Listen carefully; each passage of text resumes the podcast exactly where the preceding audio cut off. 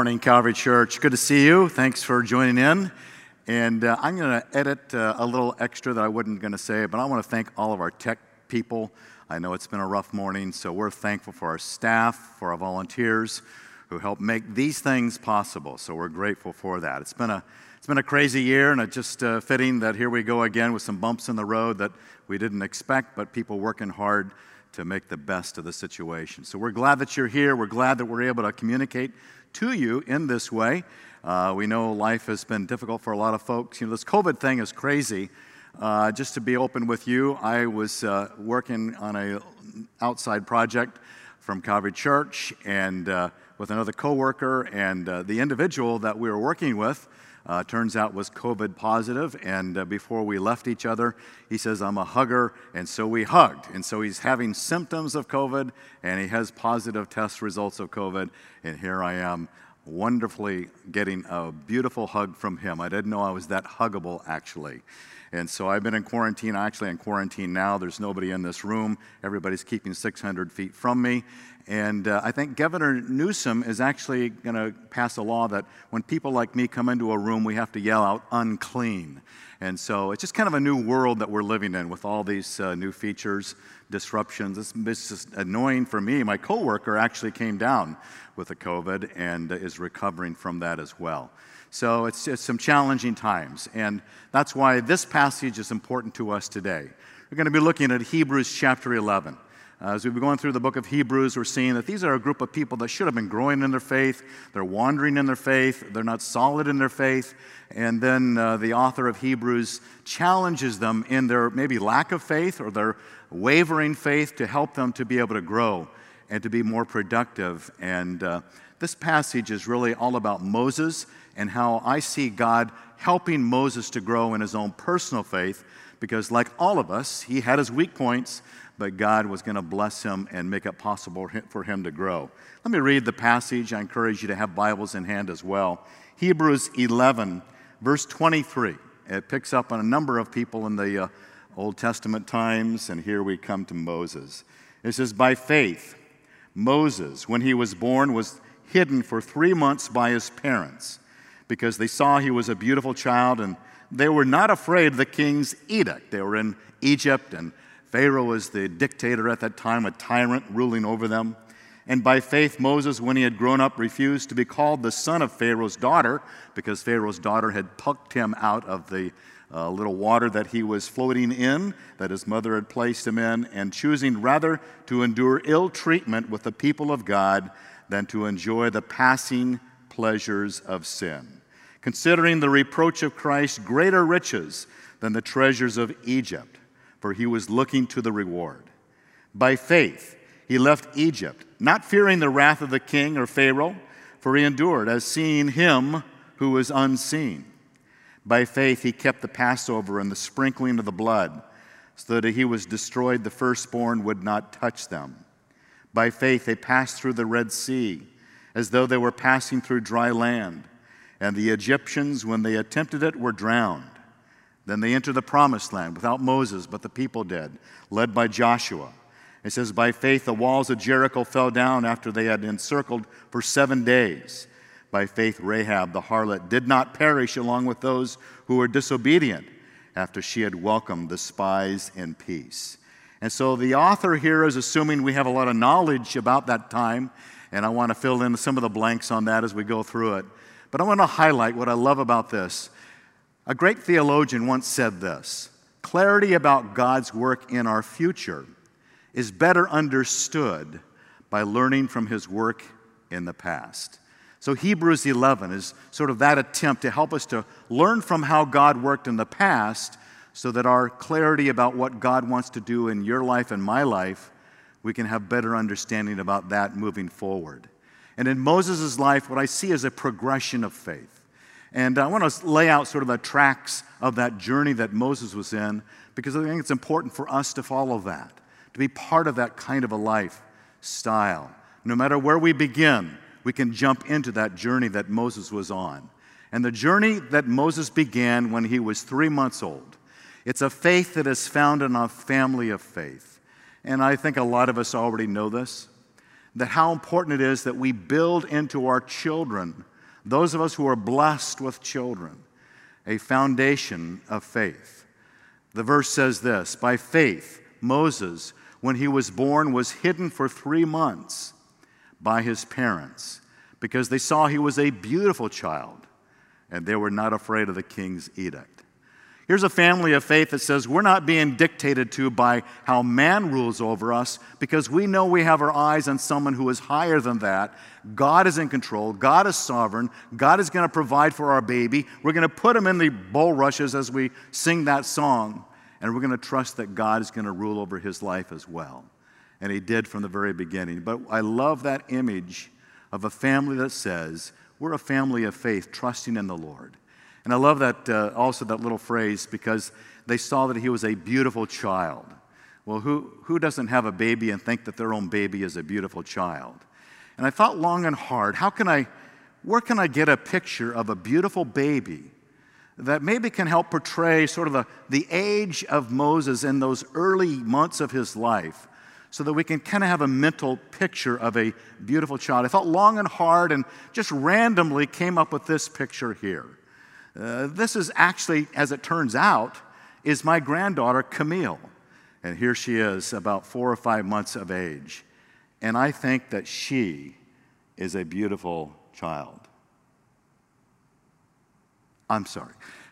Don't you just want to pause for a moment and uh, you just want to just hug her? She is a beautiful. This is the baby Moses. And this is how those parents felt about a little baby like this. It's just so precious. And so I'm going to build on that for a moment. But look, notice as the progression of the passage goes on. It's a faith that is the foundation of the family. And we need to lay those tracks for our children. And, and let me just add this that, that not all of us grew up in families of faith. Not all of us had that foundation. And my heart goes out, my prayers would go out to those that I know that have not had that fortune as well. But let me also add that if you didn't grow up on a foundation of faith, maybe today is the day to say, Lord, I'm going to start building that foundation. Whether you're single, whether you're married, whether you're a grandparent, that you're going to begin to build that foundation for your life and for the lives of those around you. Because that's where Moses began. And there's never a time where it's too late to begin that journey of faith. And we'll talk more about that as we move forward. As Moses grew up, he then made a decision. He made a decision to serve Jesus Christ. He didn't call it Christ, it's not mentioned in the passage, but there is this beautiful image of someone who was unseen that is really controlling Moses' life.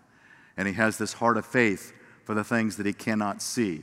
The passage says this By faith, Moses, when he had grown up, he becomes an adult. He needs to personalize that faith and make it his own. It's no longer what his parents gave to him, it's what he chooses to do. So, as an adult, he made a conscious dedication to follow Jehovah God, Yahweh, as he might have been known in those days. So he says, when he had grown up, he refused to be called the son of Pharaoh, even though he grew up in Pharaoh's court, was well educated by Pharaoh's household. So he had many benefits that were really uh, a luxury in that part of the world for a Jewish person.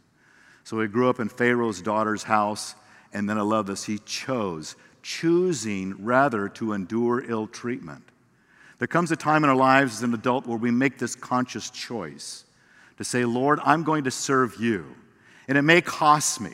So he endures ill treatment with the people of God, and that is to enjoy that, then to enjoy the passing pleasures of sin. He's going to follow Yahweh rather than the passing pleasures of sin. Say that two times. Considering the reproach of Christ. Now, Christ wasn't there.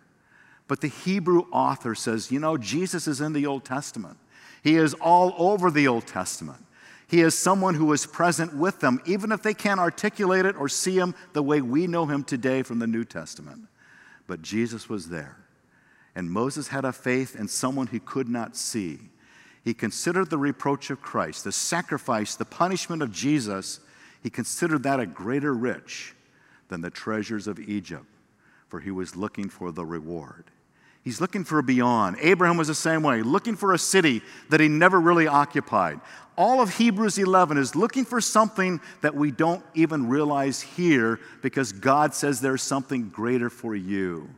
And so it just reminds me how important it is that as families, we have a foundation of faith, and as an adults, we have a commitment to faith, and how that can really, really direct our lives. I remember uh, earlier in my ministry years having a premarital counseling with a couple who were in their 20s, young 20s, professional people. Uh, and as we talked about sort of their lives and helping make sure, as best you can, in premarital counseling, uh, to help them become a good married couple. Um, I talked a little bit about to the uh, wife to be about her family. Tell me about your family of origin. What, what are those things that you remember? And when I asked her that question, she just broke down in tears. She began to sob. I was kind of taken back. And so, as she finally collected herself, she shared the thing that I remember about my parents is the day when she was probably about four, three or four, standing in the doorway of their house, watching her father leave their family as her mom and her dad separated and then lost their marriage. I still remember that, she said. And what I saw is there is a wound in her heart. So it, it creates a foundation that's a little fractured. And this isn't to cast shame or blame but it's to show the discovery of what Christ loves to do. Because here's a couple that in their 20s said, even with this brokenness of the past, they made a commitment to follow Jesus in their marriage. And this was a wonderful wedding. And the beauty of this is that her mom and her dad reconciled. They repaired their marriage. And they were a flourishing couple following Jesus Christ because they made a second half of life decision to say, although we've had a broken foundation in the beginning, we're going to start fresh and new. And they did. So her parents and their marriage and the groom's parents, it was a beautiful wedding of Christian committed couples saying, We're going to follow Jesus. And so they began to lay a new foundation for them. And now the grandchildren have come into this world, and there's a new foundation for them as well. So, all that to say that in this early years of Moses, there's brokenness there. Moses, in his first attempt to follow God, goes out and kills someone and thinks he's going to be the great leader, and they reject him. That's not in this passage, but it is in Exodus. And so there are those broken conditions that we will go through. But God is in the business of restoring and healing and, and making things right when we walk by faith in His grace and His power and His blessing in our lives. We see it countless times over and over for those that make a decision to choose to say, Lord, I'm going to follow Jesus. There are many pleasures out there of sin, but I'm going to follow Jesus instead. I'm going to build a foundation for my life and those that are in my life so that we can grow in the way you want us to grow. So his foundation was in the family. His decision as an adult was to be committed to Jesus Christ, even though Jesus is not there in Exodus, but Jesus was there in reality. And then we see that's a faith that, that God loves to mature. I read just this morning someone that said, God is not so much interested in our professing faith as he is in our maturing faith. God is not so much interested in a professing faith as he is in a maturing faith. And what Moses is now to enter into is a maturing faith. God says, You've made a decision to follow me. Is his life going to be full of luxury and pleasure and, and good palaces in which he's going to live? No, he gave up all of that. This is not a passage for the health wealth gospel. This is a passage for those who really want to grow before the Lord and have their faith blossom and mature and bear fruit for the kingdom of God. And that's what Moses did. I remember 22 years ago, I planted these trees in our front yard. And uh, I remember 22 years ago when I planted those trees, you know, pastors are always looking for illustrations for messages. And so I planted those trees myself, and they were just little tiny twigs at the time, uh, maybe barely taller than I am. And I remember the, the gardener that sold me the trees and told me how I should plant it and the fertilizer and all that stuff. He says, make sure you dig a big hole and then fill it up with all this other healthy stuff that helps the trees to grow. And then put a stake in there. But he says, one thing you should not do you should not make that stake and those little green things you wrap around the tree and the stake, don't make it too tight. Leave it a little loose. It'll look a little wobbly, but that's important. Because when that wind blows, and those Santa Ana winds blow, boy, they blow right through our house. That tree's gonna wobble. And you're going to think, I should tighten it up. No. Because the more that tree experiences the storm of that wind and wiggles back and forth, the stronger those roots become as they penetrate that rich soil that you put in underneath them. So that when they get as tall as they are here, he would have said, they are stronger than ever because they withstood that storm, because you allowed their roots to grow deep and hold on to the earth that is underneath them.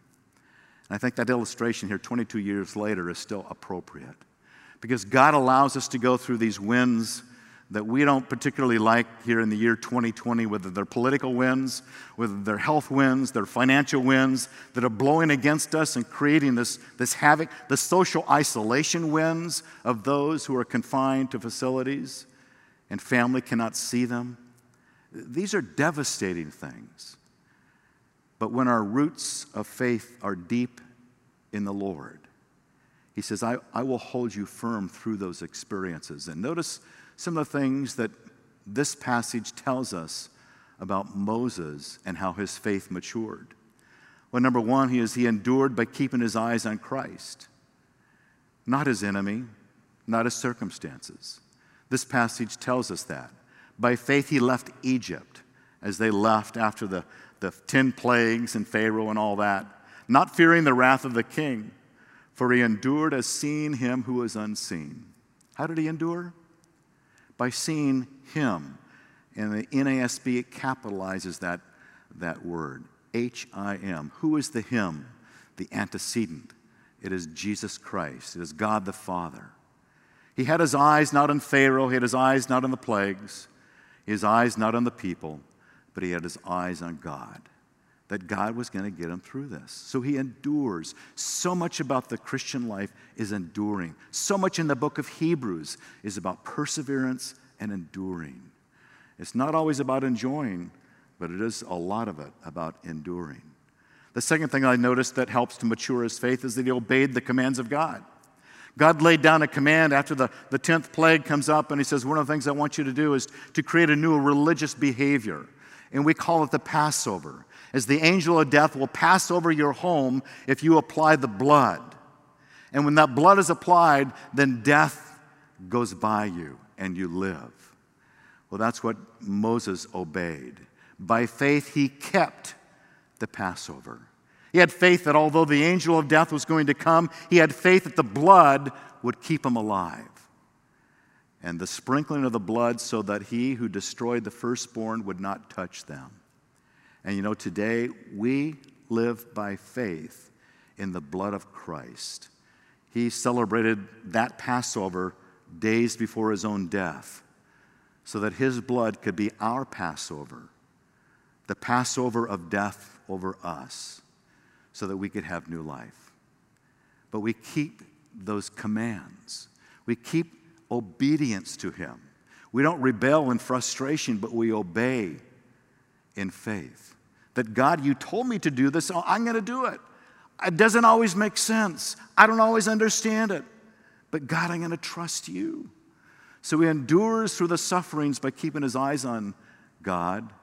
He endures through this turbulent time by keeping his obedience to God. And then finally, he believes in God's power when obstacles appeared. So he runs the, on all the millions of Jews, it might have been two million Jewish people that were leaving Egypt at that time, and God had actually given them some of the goods of the Egyptian people to fund this trip. But they go in the wilderness and they wander around. They don't know where they're going. They seem lost. And Pharaoh says, This is my chance to attack them. So Pharaoh comes chasing after them and they, they try to get away and they come to the Red Sea. There's no place for them to go. So by faith, though, God says, You will pass through that Red Sea. I know it's impossible, but Moses, he holds it up, the seas part, and they go through on dry land, as though they were passing through dry land, and the Egyptians, when they attempted it, were drowned. And Exodus 14 is a beautiful portrait of that. Let me just dip into that passage for a moment to show some of the ways that God does this work today, even. So we see in Exodus chapter 14, we don't have time to look into it. I encourage you to read through the passage. It's incredible how God honors the faith of Moses to get them through this place. Well, there's three ways that God tested them at that time, parallels to what Hebrews 11 says. And the first, in more of a practical application, is that sometimes God allows what I would call difficult people. Pharaoh is much more than that. But difficult people come into our lives that make life very disruptive, that hold us back, that control our freedom, to be able to practice our faith. There are things that people are doing even today that controls our behavior, and it frustrates us.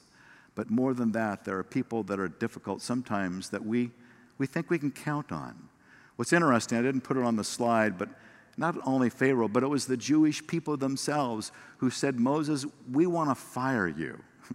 We're not happy with how you're leading us. They said, We want to go back to Egypt. We want to return to the of the making of bricks in this drudgery of life under the control of Pharaoh. And sometimes it's the people that you think you can count on the most that undermine you the most. And that's painful. So sometimes God allows the difficult people that really frustrate our lives. Sometimes God allows impossible circumstances like the Red Sea well, it seems like there is no way out of this, and, and there's a barrier between where I am and where I want to go. I remember early on when I was first here uh, many years ago, I feel like I'm talking like an old person now, but I remember years ago, uh, I was sitting down with uh, our controller, the, the man who was running sort of the uh, finances and the financial facilities of our church family. And he told me, Bill told me, Dave, now here's the deal. We've got all these bonds that have to be paid for because we had financed this building. And so we're going to pay those bonds first. And if we have any money left over, then we'll give you a paycheck. And so if there's no money left over, you're just going to have to suck it up. He didn't say that, but that's kind of the implication. I said, Oh, well, that's fascinating. Here I am, like one month into the job, and didn't know about that. And so there are these circumstances that come along. And so you pray, God, help us. You know, I, I've, got a, have uh, got a family to support. You know, do I need to go work at, uh, you know, Home Depot? What, what's going to happen? And so it's interesting that as we prayed about that in the course of that year, someone came forward and said, You know what? I, I hear you have some bonds that need to be paid off. Well, yes, we do. Well, I'm going to write a check to cover the payment for all the remaining bonds, and it was somewhere between $500,000, $600,000. So I sat there. I'd never seen someone write a check for that amount of money. I didn't know if there'd be enough room for all those digits, but somehow it fit. And I'm thankful for it. And I'm thankful for that family that made that possible. And suddenly we were freed up. We were not paying $500,000 for this building anymore, but now that ministry that money could go into ministry. That we then had this sort of this, this plan if we had another $500,000, where would we invest that? It's not like we're a bank where we're going to store it away. We want to invest it in ministry. And we began to think and dream of what God would do. But I think about that when God has impossible circumstances, God loves to keep us back, the barrier, the water, and then say, God, I've got no place to go but you. And God provides. And then there's discouraged hearts. The people, if you read Exodus chapter 14, you will see that they were crying out and they were living in fear. And a lot of us live in fear these days fear of COVID. We can't be with our family. We're, we're supposed to only be with our family on Thanksgiving Day for two hours. You know, the, these things that constantly sort of create anxiety and fear about the conditions of our world. And, and these are small things in comparison to a lot of what Moses and the ending chapter of Hebrews 11 experienced. But there are things that cause us fear. And so these are the conditions that we go through of difficult people and impossible circumstances and, and really discouraged hearts. And God knows that. So He brought these people to that point so that He could help them mature in their faith. And it doesn't always seem like it's a maturing thing, it feels almost like sort of a mean thing. But out of that comes this blossom of great faith. And now we're reading about Moses today because he was the one who expressed the faith in those times. He didn't quit, he didn't bail. There were times when he was really frustrated with God. There was people who wanted him to, to fail, they wanted him to be fired, the, the Jewish people that followed him. It was not an easy time in which Moses lived. But here we are, thousands of years later. We're talking about Moses, not about failures, but about his faith. Because God honors those who live by faith, to look to the one who is unseen, to look beyond the circumstances, to see a God who cares, and he'll get us through it. So I love what God told Moses to tell the people in this closing verse in Exodus 14 13. As the people are whining and complaining, we need to be careful whether the political things, the election, the COVID, and the rules, and Governor Newsom, and all these things that can be so frustrating, you just want to complain. I don't want to be one of them that were there in Exodus 14, just griping and complaining. I want to be one that understands what Moses says here. But Moses said to the people, Do not fear, stand by and see the salvation of the Lord and he will accomplish for you, which he will accomplish for you. And he did. And the beauty of Moses' faith is that he doesn't always see it immediately. Moses didn't get to go into the promised land because he still had another momentary lapse. But God is so gracious that here we are honoring Moses with that wonderful faith. And he stood by, he did not fear, and they saw the salvation of the Lord. And you and I, we can live that same way as well. And the last portion of this Hebrews 11 is this without going into it. They went into the promised land. Rahab, the harlot, that's very unfortunate that she's always kind of Rahab the harlot. That's not her last name. But unfortunately, that's the way we often will see her positioned. And yet, she was a woman of great faith. And she is now in the line of the genealogy of Jesus Christ. God honors these people of faith. And so, therefore, her faith, our faith will be rewarded with, in our day, a promised land, and that is the heavenly kingdom. Our eyes and our vision and our faith rest not in the temporal things of this world or the people of this world or the rulers of this world. Our faith, like Moses' faith, it rests in somebody greater, Jesus Christ, God's power, God's strength, that God gets us through this. And we do not fear and we stand by and we see the salvation of the Lord, which He will accomplish for us. Last week, I saw a wonderful video that maybe helps illustrate this in more vivid ways of the tragedies that God will bring us through, but we keep our eyes on Jesus Christ. And the story of Greg Laurie as he reflects about the loss of his own son. Years ago, I heard the news that no father ever wants to hear I was told that my son had died in an automobile accident. I was never able to say goodbye to him. This is a photograph of Christopher in Israel, and that's his little daughter Stella. And they were, we were praying, and look at her little hands folded. It's so sweet. But uh, when you hear news like this, it's I can't even describe to you what it feels like. You know, it's interesting. We have names for people who've lost loved ones. For instance, if you're a wife who loses your husband, you're a widow.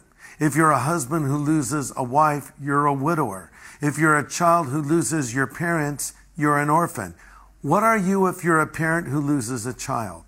It's interesting, there's no expression or description, maybe because it's basically unthinkable. We all know that our grandparents will pass into eternity before us. We know that our parents will. We might even think about how our spouse might precede us to heaven, but we never think about our children. I was not able to see my son afterwards. I was actually told he was unviewable, which was devastating. He died in an automobile accident. I was given a little plastic bag with his belongings. It was his wallet, his wedding ring, his car keys, and a watch.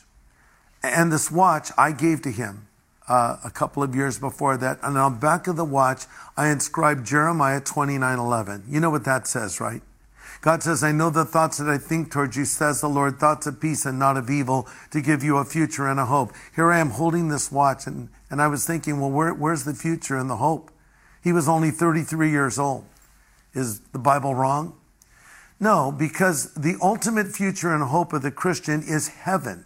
You know, we think of that sometimes in the here and now. Well, I hope I get this job, or I hope uh, I meet that girl, or I hope this happens, and we put it all in temporal things. But the ultimate future and hope that God promises is the hope of heaven.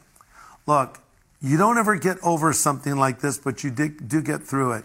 And I bring it up time to time so I can bring encouragement to others because I hear from people who've lost loved ones. In fact, when I, I post this, there will be a lot of comments. And if you read them, you'll read heartbreaking stories of people who've lost children and lost other loved ones. And I say this because I want to say to them, you're going to get through this if you hang on to Jesus Christ. He's the only one who can get you through a tragedy of this kind. He's done that for me, and I know that He'll do it for you. We all, as Christians, have that future and hope. Let's hang on to it. Well, I love, I love that story. I love Greg Laurie and appreciate his heart. I've never been through something that he has been through. But I thought it'd be helpful for all of us to hear a story of real suffering, of real hardship, and yet keeping his eyes on Jesus. That's what I love about that. That's what Moses was doing. He kept his eyes on him who, who he could not see.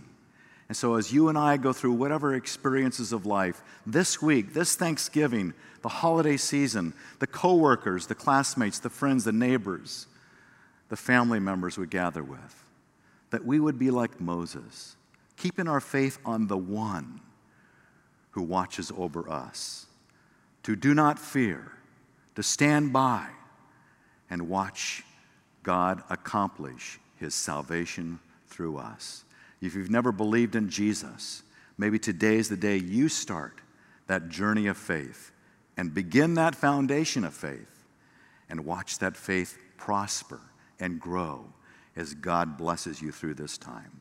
Let me pray for us. Father God, I pray that you would help us as your people and those who have yet to make a decision to become a follower of Jesus. That you would help us to be followers of Him that as we go through the storms that blow through our lives, uh, the chaos of this 2020 year, and the personal struggles that many of us I know are experiencing, but that God, that our faith would be deeply rooted in you. That, like Moses, we would have our eyes set on you, not on those things that frustrate us, not the Red Sea, not the Pharaoh, not the discouraged people, but our eyes and our faith resting in you and help us work through those times of testing. That we would see that you're the God, that we stand by, and your salvation will be accomplished to us. We thank you for it. As I pray it now in Jesus' name, amen.